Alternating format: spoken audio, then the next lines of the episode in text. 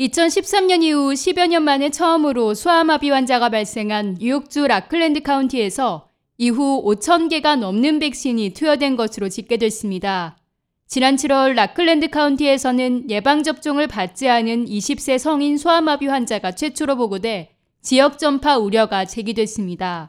뉴욕은 폐수 샘플 모니터링을 시작했으며 현재 라클랜드 카운티를 포함해 설리번, 오렌지, 나소 카운티, 그리고 뉴욕시에서 소아마비를 일으키는 폴리오 바이러스가 검출됐습니다. 이에 따라 지난 금요일 캐시 호컬 주지사는 뉴욕주의 소아마비 비상사태를 선포하면서 주 전역에 걸쳐 소아마비 백신 미접종자에 대한 백신 접종을 독려하고 나섰습니다. 지금까지 라클랜드 카운티에서 집계된 소아마비 예방접종 건수는 총 5,064건으로 연령별로 보면 0에서 4세까지가 77.2%에 달해 대다수를 차지했습니다. 또 5에서 18세는 13.8%, 19에서 64세는 5%, 65세 이상은 4%로 나타났습니다. 보건당국은 오렌지, 라클랜드, 나소, 설리번, 뉴욕시 등지에서 생활하거나 직장, 학교에 다니는 백신 미접종 시민들은 폴리오 바이러스에 감염될 위험이 가장 높다고 경고하며 아직까지 예방접종을 받지 않은 경우 즉시 접종받아야 한다고 밝혔습니다.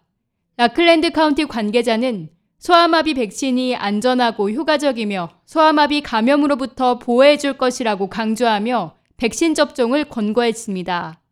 반면 코비드-19 백신과는 달리 소아마비 백신 접종에 어려움을 겪는 경우가 많다는 의견입니다.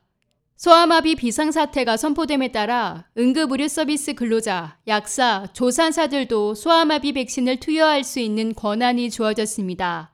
이 행정 조치는 더 많은 보건 전문가들로 하여금 백신 접근성을 높이기 위한 취지입니다. 하지만 타임스 유니온이 의료 제공자들을 대상으로 실시한 조사에 따르면 성인들이 쉽게 접종받을 수 있는 소아마비 백신을 가진 지역 의료인은 거의 없는 것으로 나타났습니다.